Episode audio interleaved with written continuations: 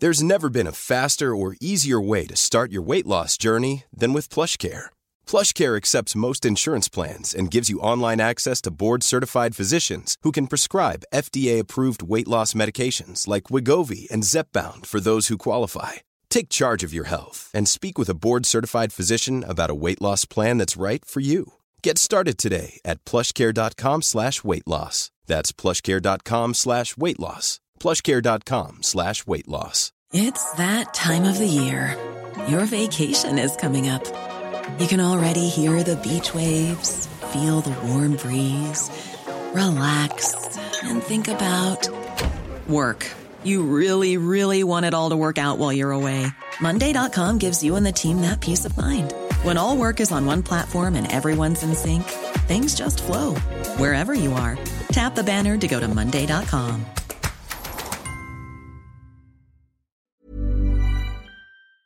LMFM Podcasts. With CNC Carpets, we bring the showroom to you. Or you can book a personal consultation at our fabulous new showroom in Moortown, Dromiskin. Call 087-660-40-237 or visit our website at cnccarpets.com to book an appointment. CNC Carpets, for all your carpet and wood flooring needs. Welcome to Tuesday afternoon's late lunch on LMFM Radio. 0-0 in the soccer. The next game on at the moment in the World Cup, Denmark and Tunisia, is scoreless still, just beyond the half-hour mark. What a shock this morning. I watched the end of it. Argentina beaten, the favourites beaten by Saudi Arabia. And Argentina, of course, are Louise's team of favourites. We're going to talk about it a little bit later on in the show. Thank you for joining us. Lots of guests over the next couple of hours. But I begin today. Listen to this. This is a quote about my first guest. It's from the Sunday Independent on Sunday, Barry Egan. He says, the finest Irish punk folk combination since the Pogues. Now that is some accolade. Who am I talking about? Dundalk's finest, the Mary Wallopers, of course. Andrew and Charles Hendy and Sean McKenna. They're here smiling out of the Sunday Independent. Lovely picture of them at me as I speak. But they're far from home today, and Charles is on the line. Hello, Charles. How are you getting on? My brother is here as well, Andrew. You know, the less popular, shorter one. Hey, no, I don't mean Andrew. Of course, I love you. I said he's drunk. I know he's standing on your shoulder there, as he always is. Well, boys, congratulations on an accolade like that. Your new album is out, called The Mary Wallopers. But I want to talk to you about the substance of the piece, Anya, because you really don't hold back on your views on the Catholic Church, politicians, Elon Musk, housing, the cost of renting, and a united Ireland. You got it all out in one article. Yeah. That's what happens when you interview us before we've had our dinner. But there's no hold back. He should have fed us first. And there wouldn't have been a word about it. No, we would have been saying everything's rosy in the garden. And wet. Oh, it's great. And aren't they great? Aren't they great? So, but no, you're right. You're right there. We don't like any of that stuff. No, you really didn't hold back. But here, look, boys, come on. Let's go through them one by one. The Catholic Church. You say they're worse than the Brits everywhere in this country for the 800 years they were here. Ah, oh, come on, boys. You can't tar everybody with the one brush. There were good people and there's still good people in the church. No, we're not tiring everyone with the one brush. But if a fella kept coming to your door every day and punching you in the mouth, would you start to be concerned about it? I don't know. Like, look, we're not saying that they sell on the hospitals, they sell on the schools. They've caused so much damage in the country over the last so many years. Over 30,000 women have been through the Magdalene laundry since it was started. So look, they don't look good. They get too easy sick. I hear what you're saying, and I accept every word, and you're so right. Look what's coming out in Blackrock College at the moment, what's come out in the past, and there's probably more to come. But you would concede that there were good people, and there are good people, well-meaning people, under the umbrella of the church? Yeah, well, we won't tread on anyone's belief system, you know. But I think that if you go around the country and the biggest building in every tiny village and town is a big, massive church, and then they have the nerve to ask you for money, you know. We think they should be probably given some back. They still had their collection pots out during the famine, you know. It's not like it's not like they're all so innocent, you know. And there's a housing crisis in Ireland, and there's how many abandoned buildings owned by the church. So we think it's just wrong. It's not a question of belief systems or anything like that. It's morals, and we think it's wrong. Okay, so. Okay, and you're perfectly entitled to your views, and you make a valid point as well. But I'll still say to you, there are good people in there. Let's move on. Politicians, talk about big houses. There's a huge house in Merrion Square where they gather every other day. Yeah, or a big, massive house, and they get to go in there. I'm sure, do we get to go in there? No. And I'd love to be in the doll bar every evening. But look, we have nothing... I was chatting to a fella the other day who has a laundromat in Dublin. And he had to close down because his energy prices have gone up 4 times per month this year. Mm. Where, when that's happening in the country, they're still giving themselves raises every few months of a couple of 4 or 5 grand. Like, and they try and hoodwink the people of Ireland, and they do it in every country. They try and hoodwink people by talking about, talking in politician language. But it's as black and white and plain to see. How come they're getting raises every 10 seconds? They're constantly saying, with COVID and then the war in Ukraine, obviously things are going to get expensive now. We have to tighten our belts, but they're literally giving themselves raises. They're loosening their own belts. They should be afraid to walk down the street. I couldn't argue with you. The rises have happened. Not every 10 seconds, by the way, but, I hear what you're saying. There have been regular rises and people are struggling. In the next year, it might be every 10 seconds. If we keep away with it. To be honest, if they give themselves a rise every 10 seconds, people will probably be like, oh, but in fairness, like, they're doing this and they're doing that. People are apologize for them, so. Mr. Elon Musk, you'll never work for Twitter anyway. I don't think that many will. No, sure, everyone thinks he's a genius, but he's just rich. That's the problem. Mm. Do you not like rich people? Well, until we are rich, I'll tell you what, we hate them. I suppose it's one way of looking at it. No, look, you're not wrong. You're not wrong when it comes, and I'd say everybody agreed with you on this one. The housing crisis and the cost of renting. Yeah, sure. Look, they had the nerve in the media to say stuff like our generation are eating too many avocados, and that's why we can't afford a house. But sure, what's the point in saving for a house if you can't get one? Yeah. You know what I mean? No hope in hell. I don't know anyone, unless they have family money, that is able to get a house. And I know people are working very, very hard to get a house and they deserve it. Mm. But there is something wrong with the system. Also, things were literally better in the past. Like it's not... A lot of people think like, I worked hard to get my house 30 years ago or 40 years ago, but it's incredibly hard to get a house now. People are still working hard. So yeah. They can't afford houses or they can't get houses because they're all built to rent. Yeah, and the rental situation. I just saw, I think it was in Drogheda yesterday, a very ordinary 3-bedroomed house looking for €1,900 a month. Yeah, rent. Like what is the job you're supposed to do for that? Are you going to even be in the house? You'll be working that hard. Yeah, true. You don't need the house. That's it. You've come to a fair conclusion there, but seriously, it is crazy money to be asking for rental for a pretty ordinary place to live in. Going back a little bit, I was curious, the Irish women's soccer team and their delight after qualifying for the World Cup, that old song they sang didn't bother you boys much.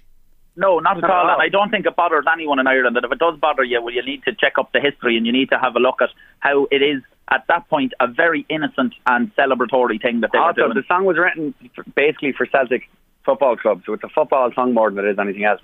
Mm. So you felt all the furore and hoo-ha about it was unnecessary? It's totally unnecessary. It's disrespectful to the women's football team as well. They put so much work in and did something great. Like it's putting... Is there somebody trying to shift you there? No. No, they were trying to get us to pay for food and stuff on the radio. Sorry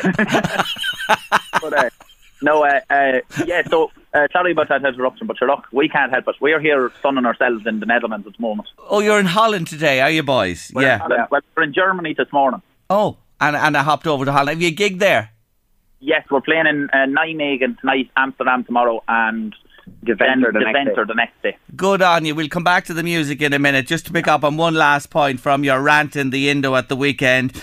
You're all for getting rid of the border altogether. This thing that's going on about the protocol and everything. You think it should be gone altogether, but how are you going to accommodate the other side? How is unionism going to be accommodated in a new Ireland, lads? By talking to people. By people talking to each other. There's no problem on this green earth that can't be solved with people communicating with each other. And the one thing governments that don't want us to not do is genuinely communicate with each other. And there's also a lot of things in the north that there's a lot of living situation things that are better in the north, and all those people will want to keep those things, and they'll be voting in Ireland as a whole. So it's actually, it's beneficial to everyone. And you are border boys, of course, from the Dock. And the other thing to tell listeners is your dad was of the Protestant faith, Dick, and your mum, Mary, Catholic. So you can understand both sides. Exactly. We get on with everyone. We know it all. The Mary Wallopers know it all. You heard it first on Late Lunch this afternoon. Tell me this. On that. Boys, tell me this. The name Mary Wallopers, where did it come from? Well, originally we thought it was a ship. Robbie McKenna, Sean's father, used to refer to boats. There was a boat in the harbour in Dundalk years and years ago called the Mary Walloper, and we didn't think we'd need a name because we didn't think we'd get this popular. But we used the name the Mary Walloper after a boat. Years later, we found out only very recently that it was named after a sex worker who used to work in the dock from Offaly. She was called Mary Walloper. Her nickname was Mary Walloper. So that's what we're named after. What? I don't know what to say, boys. So it's a totally different connotation now. That's it. You have to roll with it. I'd say she rolled with it many times for sure. And so have we.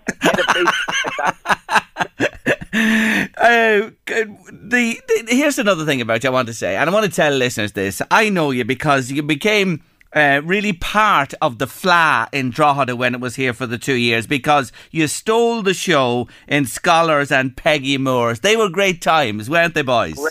Great crack. We love all them crowd up in Scholars and Peggy Moores, and geez, we could arrive in Peggy Moores some evening, you wouldn't know. Out of the blue. Out of the blue. It's always out of the blue. And away you go. You're welcome. Yes. Oh, sure, isn't that fantastic? And here's the thing as well, I never knew this about you. You worked in a business, a well-known business in the northeast as well. It's based here in Drogheda, Mr. Kurry. Yeah, we used to work at Mr. Kurry. It was great for Paul. And are you fans of the sauce? I take it that's a it's maybe the best curry sauce, curry paste that you can get. Sure, it's brilliant. So you had plenty of it as well. You had plenty of it as well as making it. Oh, absolutely! You can dip carrots in it and everything, and so then you have a healthy meal. So on the music front, lads, this new album—it's a combination of new stuff, old stuff. It really is going down a storm. Yeah, it's being received incredibly well, and they're all songs. You know, they're not. We wouldn't claim the songs. They're everyone's songs. Anyone can sing those songs and learn them, and it's part of our culture and the real stories, and also a lot of them are a load of fun as well. Loads of crap. So the tour, Germany yesterday, Holland today, and this tour going on into next year as well. So you've made it, boys. The Mary Wallopers have made it at long last. Yeah, it doesn't really feel like it. We're bursting ourselves here.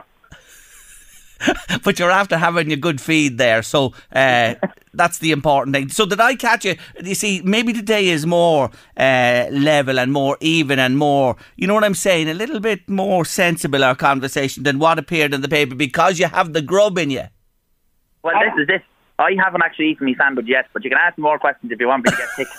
I thought we were very sensible in the newspaper. I thought we were very sensible. We came across very well in the newspaper. You got a good reaction from it, did you?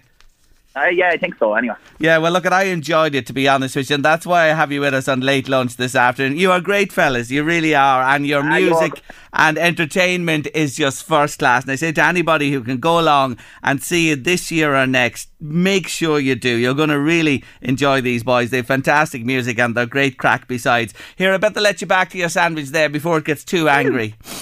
Oh, thanks for having us. Thanks for joining me, Charles. Thank you, Andy. Andrew, thank you, Andrew. Thank you, Charles. Thanks for joining me on the show. Take care. Bye-bye. That's the Mary Wallopers. They are some bit of crack, I can tell you. I'm not joking. If you could look back at it, read the Barry Egan's piece on the in the Sunday Independent last Sunday. It is something else. And they get serious about a lot of those issues we're talking about there, and, of course, having a bit of fun with them on the show today. Coming up on Late Lunch this afternoon, Sharon Doherty is with me. Wonderful lady. I've met her in the past. Jim Owner from Ashbourne. She has an update update on our story. And don't forget, we have your 2 on Tuesday, a very, very timely one, I have to tell you this afternoon. If you want to get in touch with us, 086 1800 658 by WhatsApp or text. We'll take the break and then we will have a listen to the Mary Wallopers. I have a song from their new album just for you. Stay with us on Late Lunch. The Late Lunch with Gerry Kelly on LMFM.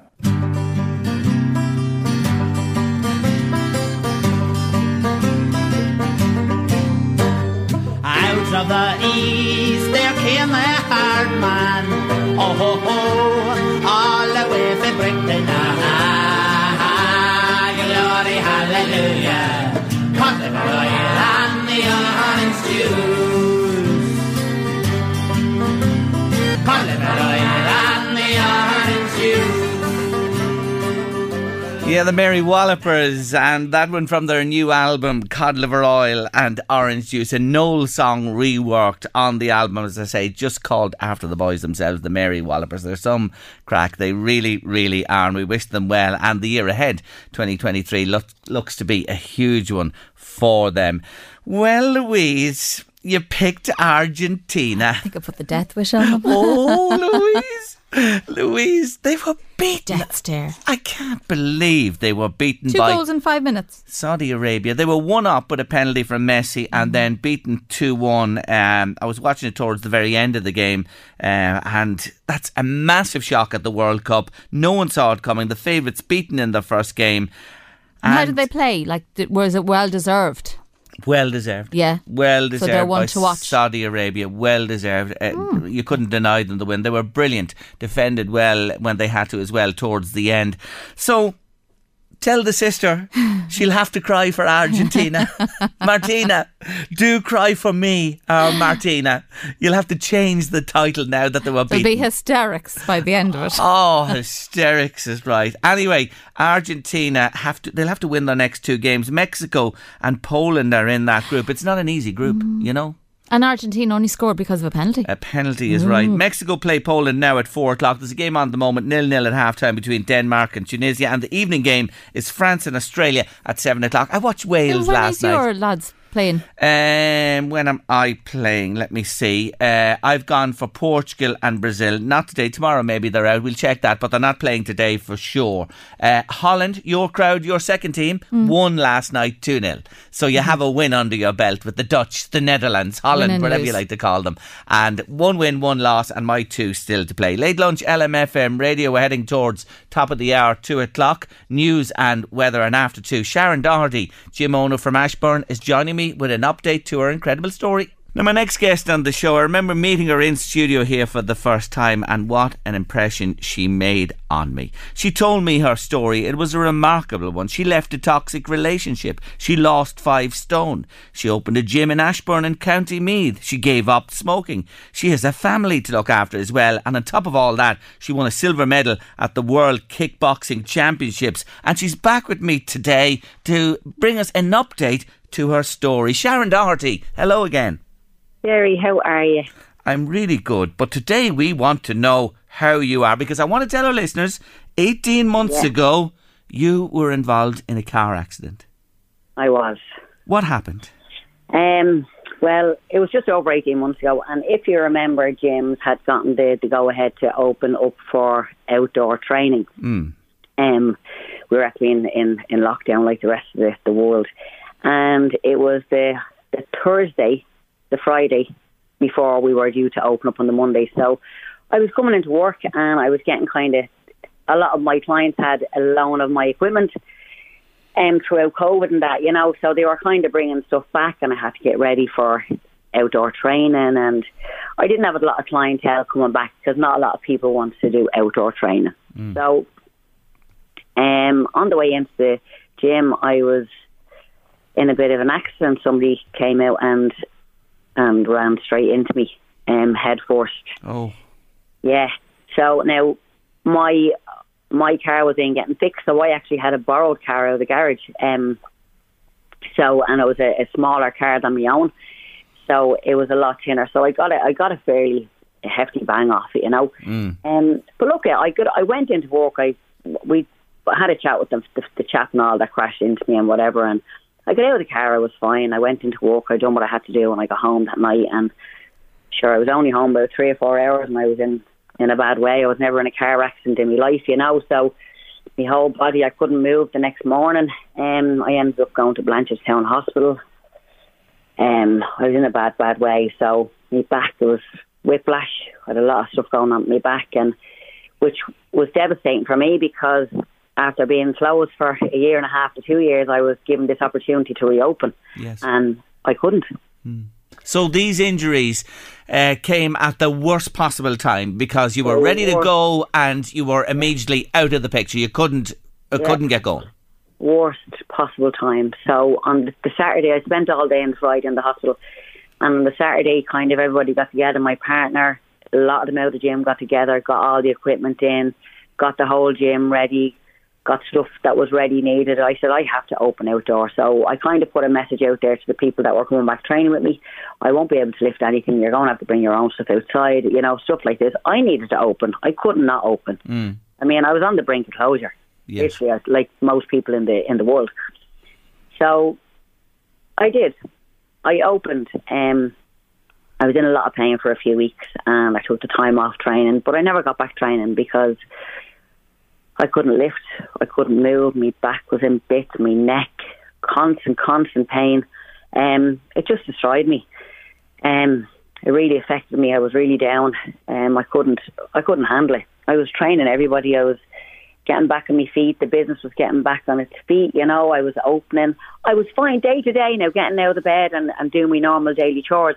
I wasn't a cripple by no means. I wasn't in constant pain or anything like that. But I couldn't lift. I couldn't demonstrate a movement. I couldn't instruct a class. There's a lot of stuff I couldn't do. And if I did do it, I was in severe pain after it. So what did you do? How did you close? No, I kept open. I stayed open. I walked through it. I was taking painkillers. I was got physio for about 8 or 9 months. I just didn't do anything with myself. I just didn't train. So I opened, and then we got to go ahead to fully open, you know, with small numbers, which was brilliant. So I started getting back on my feet again, totally neglecting myself, not training because of the pain aspect of it, not being able to put on classes that I have always been able to put on, like a specialty class. Yeah. That was my favourite class. It's an Olympic lifting class, you know, and I couldn't do it because I couldn't instruct. I couldn't demonstrate. I couldn't touch a barbell.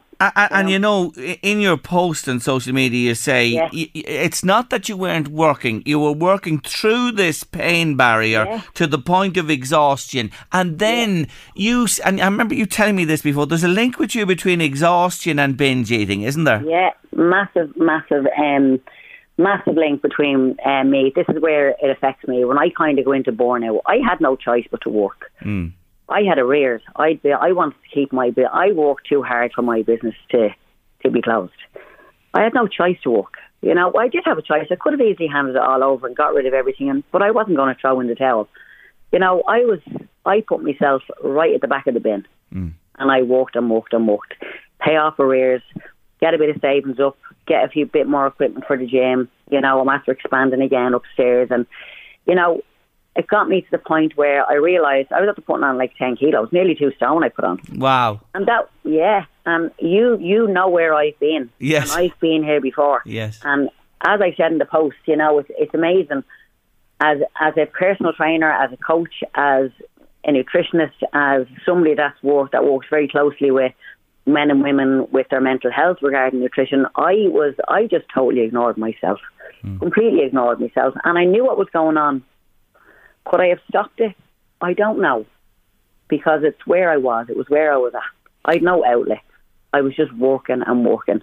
Isn't that interesting? Isn't that interesting that you say that you teach people this? You've worked with lots of people, and yet you could see it, you knew it, you realised it, and you couldn't adjust at that stage for yourself. Yeah. You did go to a GP, didn't you? And you were offered a medical route, weren't you? Yeah, I actually started with a psychologist. I went to a psychologist and I started some therapy for myself because I know I needed it. Yes. I needed it. So I was going through bits and bobs. You know, I was overworked. I was burnt out, completely burnt out. And then I went to my doctor, and I had this is when I hit rock bottom. And I went to the doctor, and you know, I have a great doctor, and he literally begged me to medicate. He said, look, just give it a try for antidepressants. And I said, you know what? I don't want antidepressants because I'm not depressed. I'm just in a really, really, really nasty, bad rut. Now, I was depressed, but I think that I don't know what the medical term is for depression. So I think there's clinically depressed. I was depressed for a reason. Mm. You know, it was because I was burnt out, Jerry. I was completely burnt out. Yeah. I was gone, you know. So I was instructing and teaching classes and helping all these amazing people get fit, lose weight, feel amazing about themselves. This is my job, but this is what I do. Yeah, I do it naturally. I don't. It's not a forced effect. Yes. I do this naturally. And that's why you turned down the offer to medicate yourself out of this. Was that the point that perhaps made you focus and it turned around for you? Or was there something else that got you going again? No, that was it. When I came home and I said to Paul, my partner, I said, look, he wants me to go on to antidepressants. And he was like, what are you going to do? And I said, I don't want them. I don't want it because, you know what, it's not getting rid of the problem. I know what I need to do. I need to set boundaries. I need to stop. I need to put myself first. Not the gym, not clients. I need to put me first. And that's when I set boundaries. I restricted personal training clients. I said, I can't train anymore. I need to either go to a different time. I needed more time to myself. Mm. And then I went and got myself another psychologist, but this psychologist is more so based, she's online and she is based around nutrition and body image and self-image and stuff that I need just for me. You know, we all need a bit of therapy in some ways, but I knew I needed that little bit of extra help. I needed a me. And that's what happened. You just started to concentrate on yourself, draw the boundaries, take time for yourself, lift the pressure off a bit. How are you today? Today I'm great. Today, what about the nearly two stone that went up? Are you working away on that? I'm working away on that. I got injections there 2.5 weeks ago. I had to go into Sandyford Sports Clinic. I needed to get 9 injections into my spine and neck. So I was in there for the whole day getting them done because I needed to. I had MRIs and there was a lot of damage done to me back and my neck through the car accident. So I then went in and I got these done. So I'm ready to go back training. I'm actually training at 5:00 today for the first time in 18 months. Ah, what a day to talk to you. Yeah. What a day. Timing is brilliant. Fantastic. So it is. Yeah. So hopefully these injections, I've been pain free for a week. Great. So hopefully these injections will work and nothing will trigger off the pain for me. Fingers crossed. So today... Last week was the start of a new journey for me. Well, 2 weeks ago I started nutritionally, and I feel good. I feel really good. The weight loss is a thing for me, but it's not the main thing. Yes. It's getting my mental health back, getting me moving again, getting me feeling good about myself again. And with all that, weight loss will come. Yeah, that's the thing, Sharon. It's the other things underpinning it. Once you get those in order, well, then the other will take care of itself at that stage. It will all fall into place for you. Yeah, it certainly will.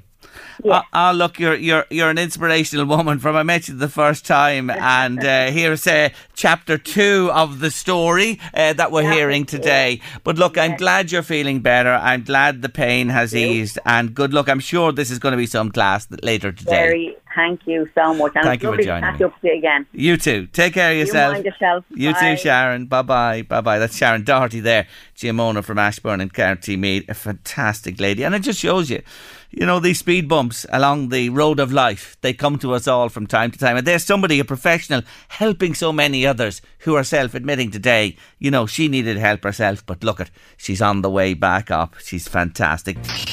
It's time for our 2 on Tuesday. 2 on Tuesday.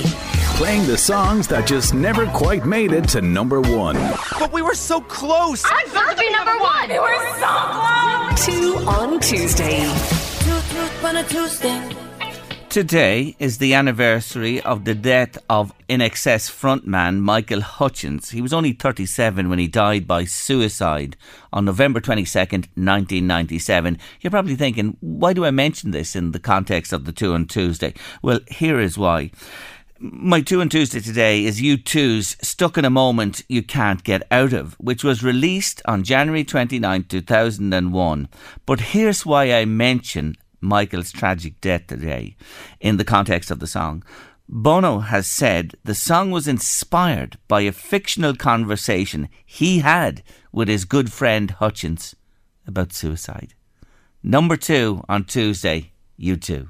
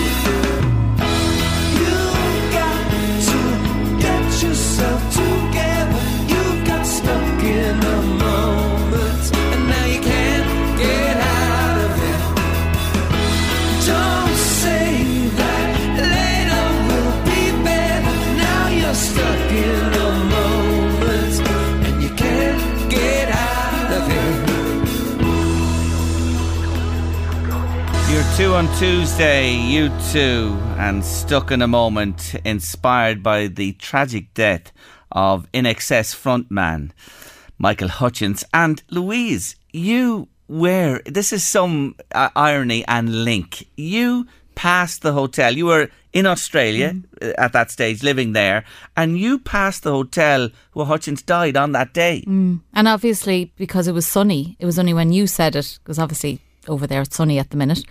I wouldn't have thought it was November in my head. But yeah, we were out and about and we came off, and I lived in Double Bay at the time, and he was staying in a hotel in Double Bay, and we had to walk past the hotel to get back to the house. And there was just, I just remember it was kind of about 10 o'clock at night, I'd say, and there was just, you know, cops absolutely everywhere, and the place was sealed off, and there was sirens going and lights flashing, and we didn't know what was going on until we got home and looked at the news, and we were literally 5-minute walk away where we were living. So yeah, I'll just always remember that. And you never realised till today the connection and the theme of that song. No, and I was just saying it to you, like, when was that? 2001, was it? So for the last 20 years you'd be driving and you'd be singing to that song, you'd be singing all the words, and I never realised what it was about. The connection. Well, no. I have to say a big thank you to my good friend Eddie Joyce. Yeah, thanks Eddie. Thanks Eddie for that, and the two today. And of course, when you have a two, you've got to have a number one. So what was number one? Well, let me tell you that the number one was released, here's another real connection, on the very same date as the U2 song, the 29th of January. The number one was released that day. It went straight to number one in the UK charts, stayed there for 4 weeks, and sold in excess of 1 million copies. It is Atomic Kitten.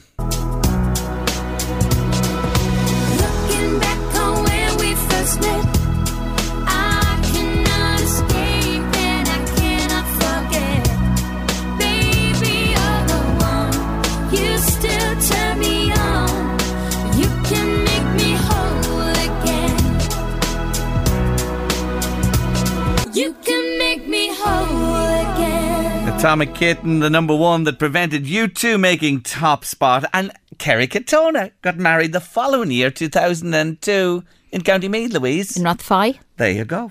And her, a member, of course, of Atomic Kitten, because she's gone through husbands since. Yeah, but the two of them left two brilliant bands, like. Yes, you know, Atomic Kitten and Westlife. Well, there's no accounting for what happens in pop groups, as we'll hear later on with my artist of the week, Sugababes. Anyway, that's your 2 on Tuesday on the 22nd of November 2022. Short break on the way, and afterwards we are going to have a chat with Dr. Bart Kuzera from the Beacon Fertility Clinic about egg freezing.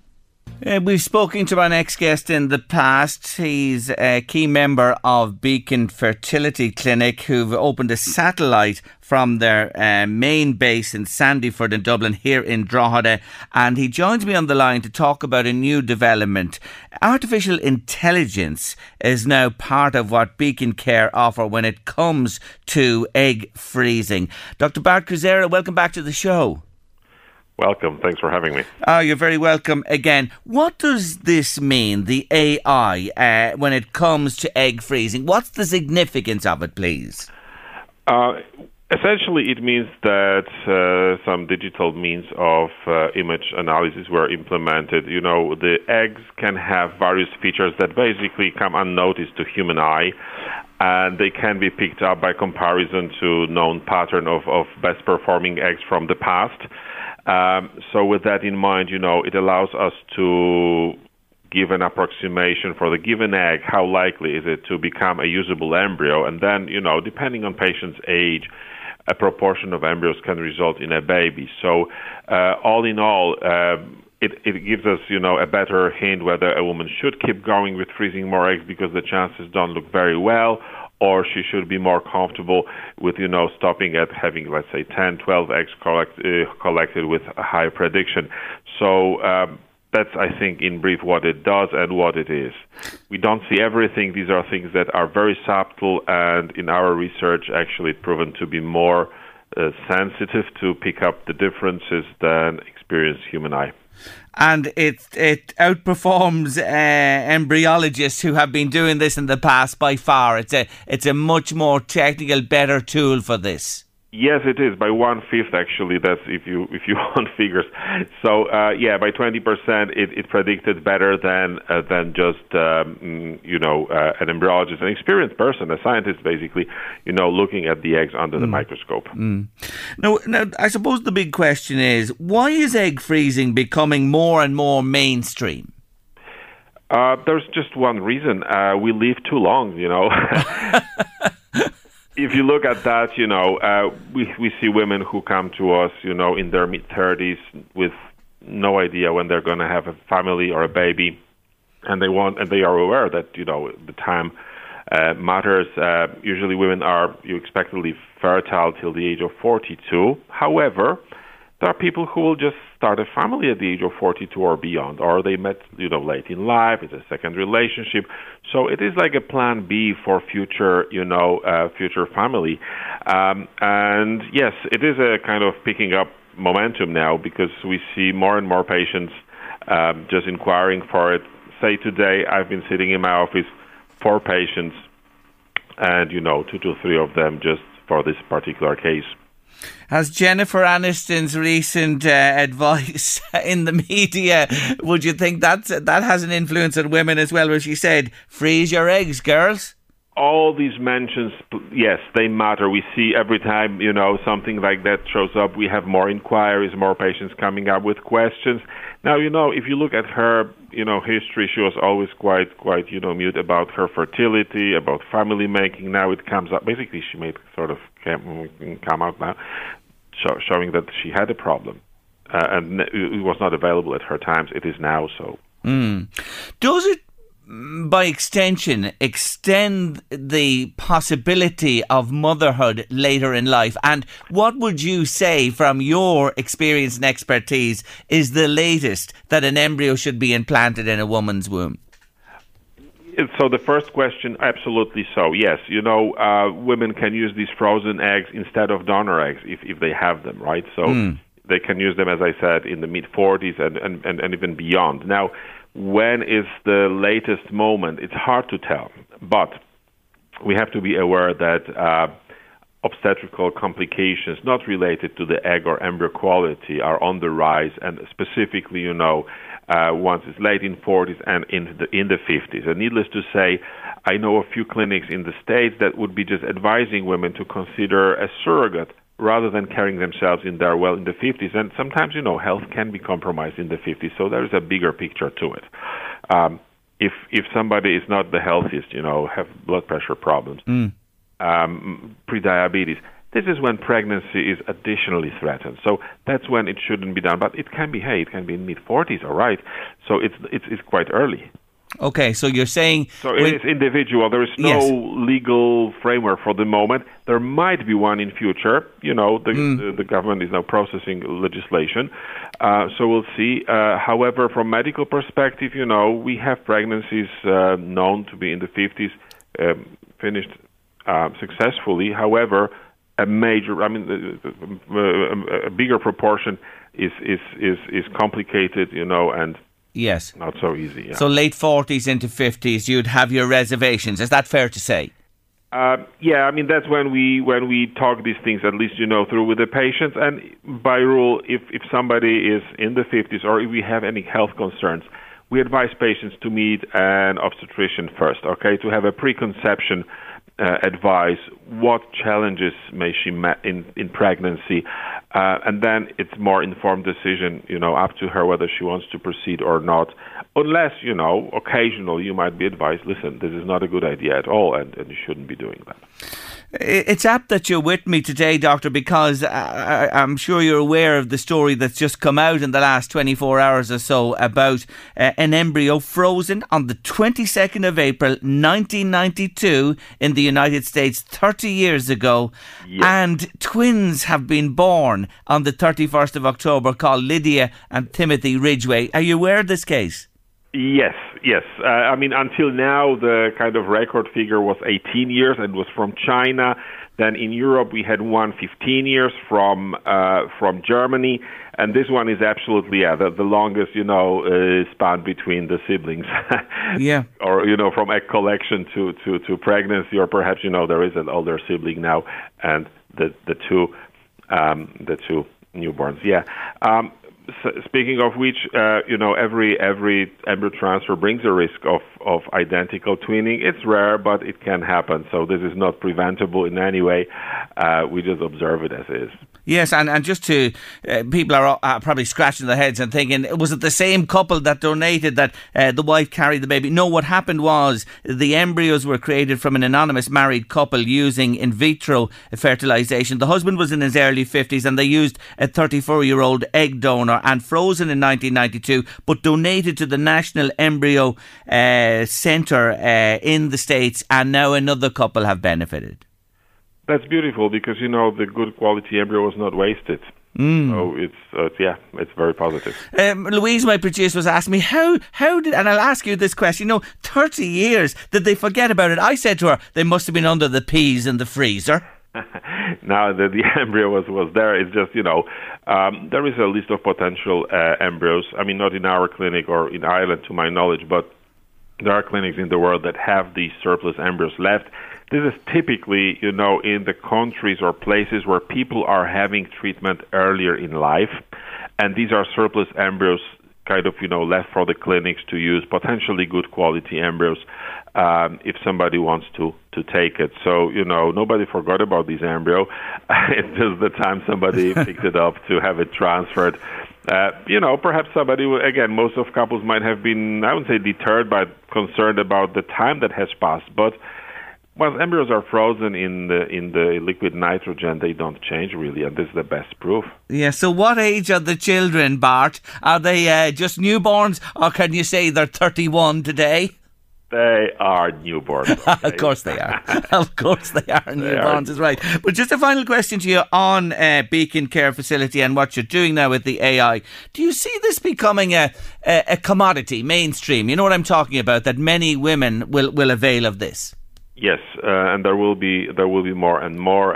You can every now and then hear of companies that want to sponsor their young, you know, employees to have their eggs frozen, or, you know, having a special kind of health insurance that covers such thing.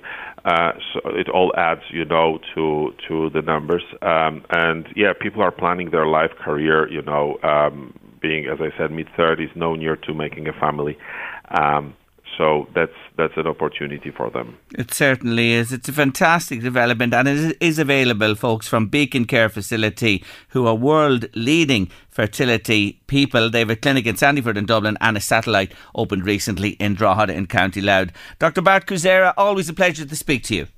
Thank you. It's a pleasure is mine. Thank you for joining me. Take care now. That's an interesting story there. And about the embryos, just picked up on that story myself this morning. They're incredible. 30 years ago, they were frozen. And that family who are now the parents of those twins, they have four other children, aged 8, 6, 3 and 2, and none were conceived using IVF or donors. There you are. And these children have been and joined that family. Amazing, amazing, isn't it? What science can do. You're at Late Lunch on LMFM Radio. The World Cup game continues, the one on at the moment.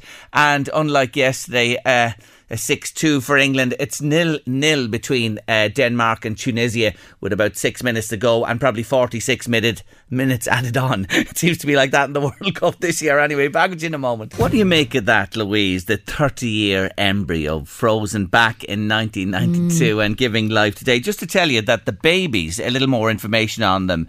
Lydia was £5.11 and Timothy £6.7. So they were decent sized babies for twins. And identical, doesn't say. It doesn't say whether they're identical or not. But as I mentioned, the Ridgeway family and the mum carried the embryo.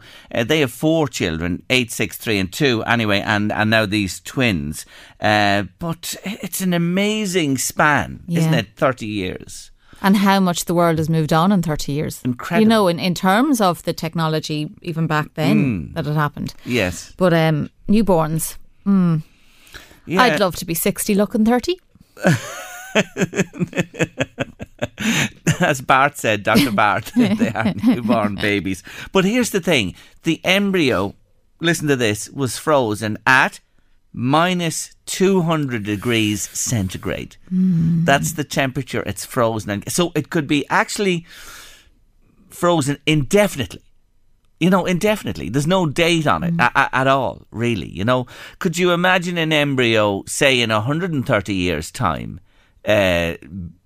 you know, being fulfilled and a baby or babies being born with that century. Yes, with that gap. Would that be right? You know, is anything right or wrong? You know what I mean? To leave, you know, 100 years. Nurture or nature. You're getting, you know, children from a completely different time. You know, they're embryo from it. Maybe it makes no difference that they're just children and they're born into the world in 100 years' time, whatever that. And do they learn or like. Have they anything predisposed or, you know, are they predisposed to anything? Are they predisposed to any condition that may not be around in 130 years' time? Yes, when you know, I have no doubt certain diseases that are fatal today will be just run in the mill and you'll take a pill for them wherever. There are so many questions. They'll be able for the cold though. Well, at minus 200, they won't need the lagging jacket like yourself. No, they won't need it at all. I definitely wasn't frozen. Yeah, John says they're very cool babies, Jerry. They are, you're right, John. There's no doubt about that. They're really cool. They'll be cool to their brothers and sisters as well in the future. Vicky Wall, rumour has it, you're telling me, is up for an award. You know all the controversy we were talking yesterday on the show. Yeah, that she didn't get one All-Star. She didn't get an All-Star. She's up for an award. Is it in Australia? The Australian rules? Well, she's been shortlisted for the AFLW's Best First Year Player Award. There you go. Along with another lady from Armagh, Blochín Mackin. I ain't surprised that Vicky has. Do they see something that we didn't?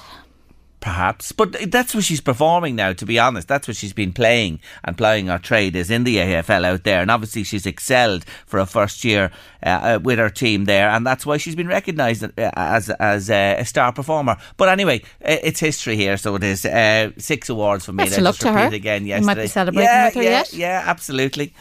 Anyway, Late Lunch, LMFM Radio, Artist of the Week, Sugababes to come, and remembering the late, great photographer Jimmy Weldon coming up on Late Lunch after news, weather and sport at 3. But we're going there with a timely song, Louise. I've requested this one myself. You did? Because if this rain doesn't stop... So much for having a dry day. I'm getting a boat. I'm getting a boat to get out of the house and get to work. Yes, it's Supertramp, and it's raining again. It is indeed. It's raining.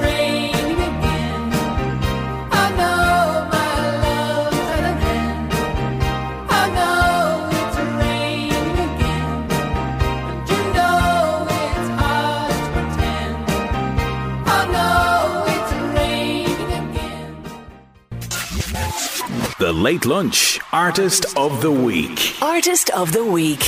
Yes, my Artists of the Week this week are the Sugababes. And did you know this about them? The intention was to call the group the Sugababes, but was tweaked before they were introduced to the world as babes, they believed would appeal to a more mature audience. Sugababes, I think they were right there, weren't they? The lineup, as I mentioned yesterday, was in constant flux, and when founding member Siobhan Donaghy quit in 2001 amid claims of bullying, she was replaced by former Atomic Kitten member Heidi Range. The new lineup scored number ones with Friends Like Me and Round Round, both taken from their second album, with their third album called 3 appearing in 2003 and reaching number 3 in the UK chart, album chart, should I say. All the threes. Yes, all threes all the way that year for the Sugababes. Hole in the Head was the big number one single from that album. Then in 2004... tantrums, catfights and split rumours were never far away when it came to reporting on them, and it came as no surprise when they took a break from each other between late 2004 and 2005, even though they were on the crest of a wave at the time. It was a really, really strange decision, but in music terms, groups, etc., logic sort of goes out the window, doesn't it? When they're doing really well, they often split up. For my song today from Sugababes, it's 2007 and a collaboration with Girls Aloud for Comic Relief, which shot straight to top spot on the charts. Here it is.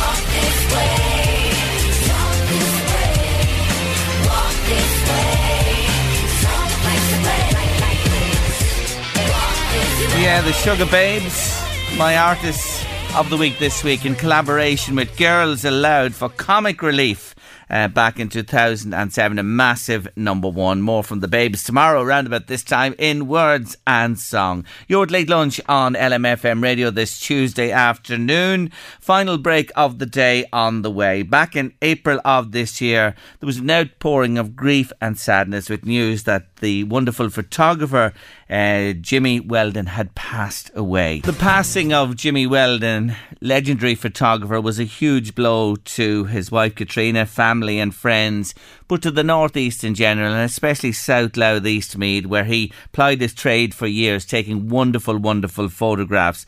He's gone but not forgotten, never will be, but this year, with Jimmy's memory in mind, he only passed away in April of this year, I've had the privilege to have a sneak preview of a calendar for 2023. It's simply brilliant. It's called Jimmy's Town, and it's produced by Anglo Printers, and with me to tell us more is Peter Kearns from Anglo. Hello, Peter. Jerry, how are you? I'm really good. Congratulations to you, but I have to say this to you. How did you whittle it down to what you have in the calendar? Near impossibility, Peter. Impossible is correct. I was very lucky to have the assistance of Jimmy's good friend, Martin Hughes, who organised the photographs with and permission to use them through Katrina, obviously Jimmy's beloved wife. And... I asked him to could he send me on maybe 15 to 20 photographs. I think he must have sent me about 300. Peter, was it not difficult enough? And he could have sent you 3,000 or 300,000. He could have sent me 3,000, is right. He could have, because the man's back catalogue is simply unbelievable. But anyway, may I say to you, you've done a fantastic job. And I suppose, is it right to say this to you? It's two-purpose, really, to remember Jimmy, but with charity in mind, Peter. Yeah, absolutely. Over the years, I would have produced many books for Jimmy. Obviously, people are familiar with the series Jimmy's People, which he produced, I think, about 3 different series of books over the years, which... obviously, I produced in the past few years charity calendars for Drogheda, Down Memory Lane, and I think we did it for 5 years in a row. We stopped it about 2 years ago because we actually ran out of old photographs. We didn't want to be repeating the same pictures over and over. And then, I don't know, one evening I was at home and my wife got this idea